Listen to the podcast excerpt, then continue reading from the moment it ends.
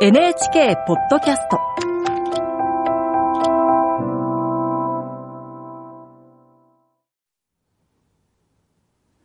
こんばんは、作家の高橋源一郎です。100年前の今日、大正12年、1923年9月1日、関東大震災が起こりました。死者行方不明者は推定10万5千人。それは僕たち日本人にとって忘れることのできない大きな事件となりました。一つは、東京が壊滅し、それまで残っていた江戸から伝わってきた文化が消え去ったこと。そしてもう一つ、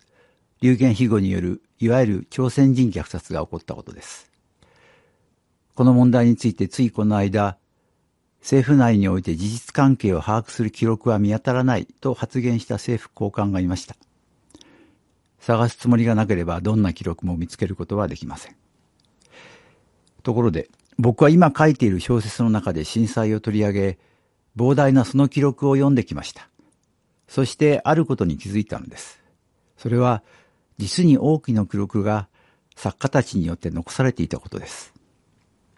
例えば、被災した日、作家で詩人の室尾再生は、行方がわからなくなっていた妻子を見つけ、見知らぬ娘の家に一家で泊まらせてもらいます。翌日、恐ろしいことが起こっている。火事や震災以外にという噂が流れてきて、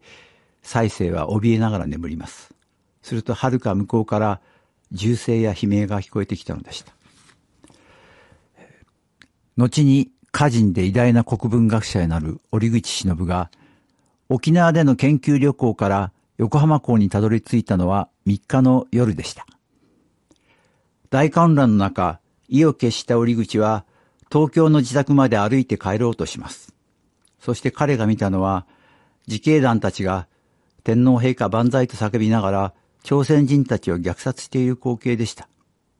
中でも深い衝撃を受けたのは痛い気な子供たちが危機として虐殺された朝鮮人の死体を殴っていたこと、姿だったのです。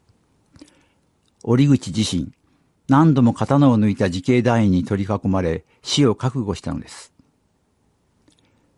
9月1日に京都にいた志賀直哉は、列車を乗り継いで群馬あたりまで行くと、駅で数人の兵隊と十数人の野じ馬が、一人の朝鮮人を追い回しているのを見ます。引き返してきた野じ馬の一人は、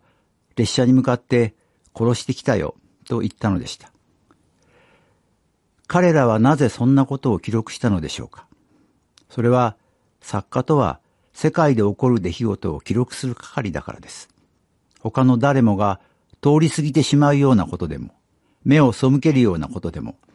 作家は本能で、これは残さねばならないと信じ書き留める。実は、小説や詩も作家にとっては世界で見つけた何かを記録したものに過ぎないのです。